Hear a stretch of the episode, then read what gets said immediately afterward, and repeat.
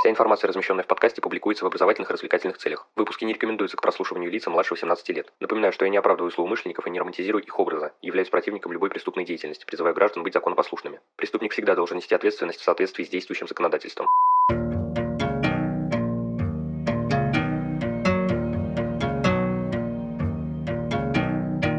Всем привет, вы на канале Крим One, и сегодня мы познакомимся с очередной порцией криминалистических сказок от Анжелы Галоп.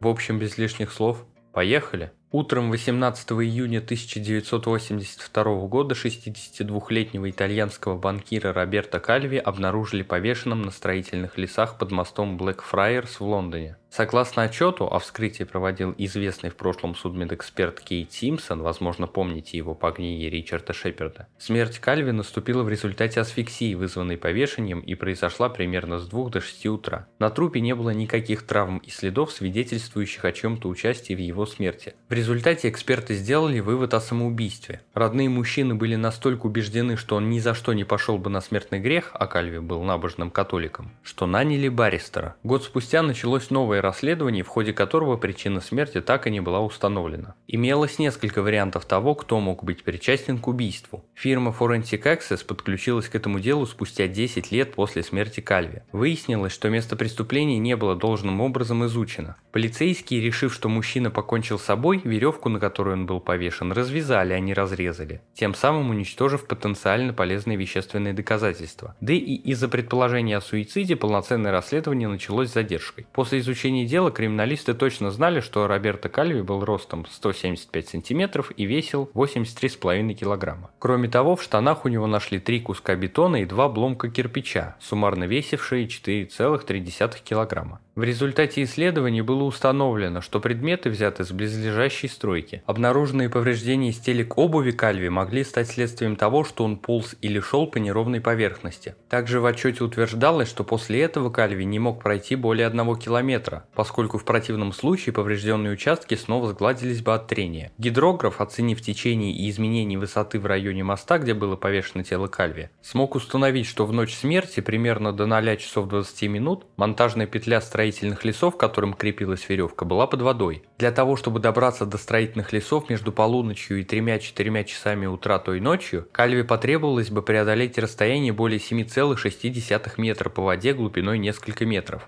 Также у Кальви с собой находилось двое часов. Одни наручные остановились примерно в 1 час 52 минуты ночи и были сильно ржавыми, что указывало на проникновение внутрь большого количества воды. Вторые карманные часы на цепочке меньше пострадали от воды и остановились 5 часов 49 минут утра. К сожалению, при осмотре места происшествия не было сделано никаких записей о том, где именно Кальви располагал эти двое часов, поэтому полагаться на связанную с ними информацию было нельзя. Во время второго расследования бригадир монтажников, работавших на компанию, которая возвела строительные леса, рассказал, как бы он на них забрался. Он согласился, что человеку, не привыкшему забираться на леса, такой путь был бы преодолеть крайне сложно, особенно в темноте. Оценив имеющуюся информацию, Анжела предположила, что мужчина был повешен между одним часом 50 минутами и двумя часами 45 минутами ночи. После этого криминалисты начали думать, как именно он мог туда добраться. Они смоделировали два основных маршрута, которыми мог пойти Кальви в случае самоубийства, и два пути, какими его тело могли перенести при убийстве. Был проведен ряд экспериментов для установления следов, которые могли остаться по каждому из четырех сценариев после чего их сравнили с теми, что были обнаружены в действительности. В результате криминалисты пришли к выводу, что произошло следующее. Тело либо опустили, либо, что казалось более вероятным, подвезли на лодке к месту под мостом, где его потом обнаружили повешенным. С этой позиции согласились и в английском, и в итальянском судах. Несколько лет спустя, когда были идентифицированы подозреваемые и возбуждено уголовное дело, Анжелу попросили выступить на антитеррористическом суде в Риме в качестве свидетеля. Мораль всей сказки следующая. Какими бы запутанными не были обстоятельства, воображение и упорство помогут пролить след практически на все, даже если ты начинаешь с нуля. Следующая небольшая история наглядно демонстрирует важность экспертных экспериментов при проведении криминалистических исследований. Мужчина, обвинявшийся в укусе полицейского, утверждал, что этого не делал. Повреждения на одежде полицейского действительно выглядели странно. На джемпере порвалось всего несколько ниток, рубашка была аккуратно разорвана по трем сторонам небольшого прямоугольника, а на куртке в соответствующем месте и вовсе вовсе отсутствовал прямоугольный кусок материала аналогичного размера. Хотя предметы были изготовлены из тканей с различными свойствами, разрывы были практически идентичными. Раздобыв похожие предметы гардероба, Анжела надела все на себя. Затем один из коллег произвел укус, стараясь воссоздать все описанные полицейским обстоятельства. К их удивлению, ткань порвалась практически так же, как при происшествии. И хоть эксперимент не был неопровержимым доказательством правдивости слов полицейского, он определенно подтверждал, что его версия имела право на жизнь. Далее мы вновь перенесемся в 90-е годы 20 века. Стивену Лоуренсу было 19 лет, когда его убили в результате нападения, пока он ждал автобус на юго-востоке Лондона вечером 22 апреля 1993 года. Через две недели полиция начала аресты, однако вскоре пятеро белых подозреваемых – Гарри Добсон, Люк Найт, Дэвид Норрис и братья Нейл и Джейми Аккорд были отпущены без предъявления обвинений. Команда Анжелы подключилась к этому делу два года спустя. Убежденные, что изначальные подозреваемые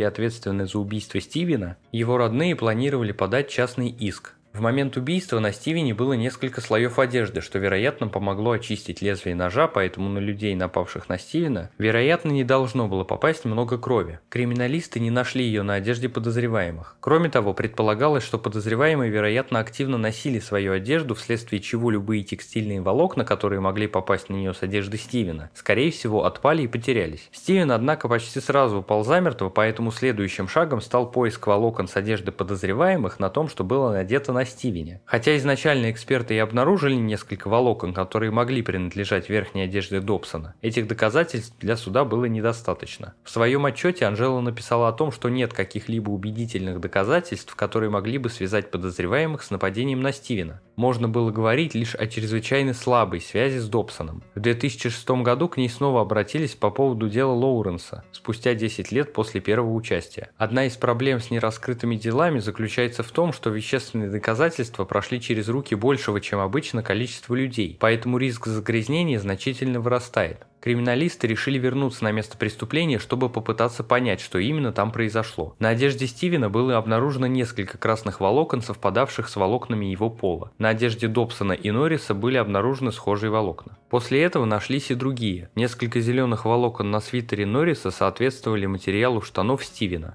К тому же на куртке Добсона в результате сложнейших исследований обнаружилась кровь, принадлежащая Лоуренсу. Кроме того, на одежде Добсона был найден волос, который соответствовал волосам Стивена. В итоге у криминалистов на руках были доказательства, состоявшие из целого ряда текстильных волокон, небольшого количества крови и волоса. После этого специалисты убедились, что ни одно из них не могло стать следствием случайного загрязнения. Помимо подробного описания криминалистического расследования, криминалисты письменно обработали почти 500 пробирок с образцами ДНК, огромное количество полосок клейкой ленты, прикладывавшихся к одежде, содержимое 230 сосудов и пакетов собранными и перенесенными еще на 700 полосок клейкой ленты твердыми фрагментами, 6200 отдельных волокон, более 7000 проведенных сравнений, а также сотни изученных и проанализированных волос людей и животных. Кроме того, в ходе работы были проведены новые эксперименты, созданы и утверждены методики, связанные как с фотографией, так и с микроспектрофотометрией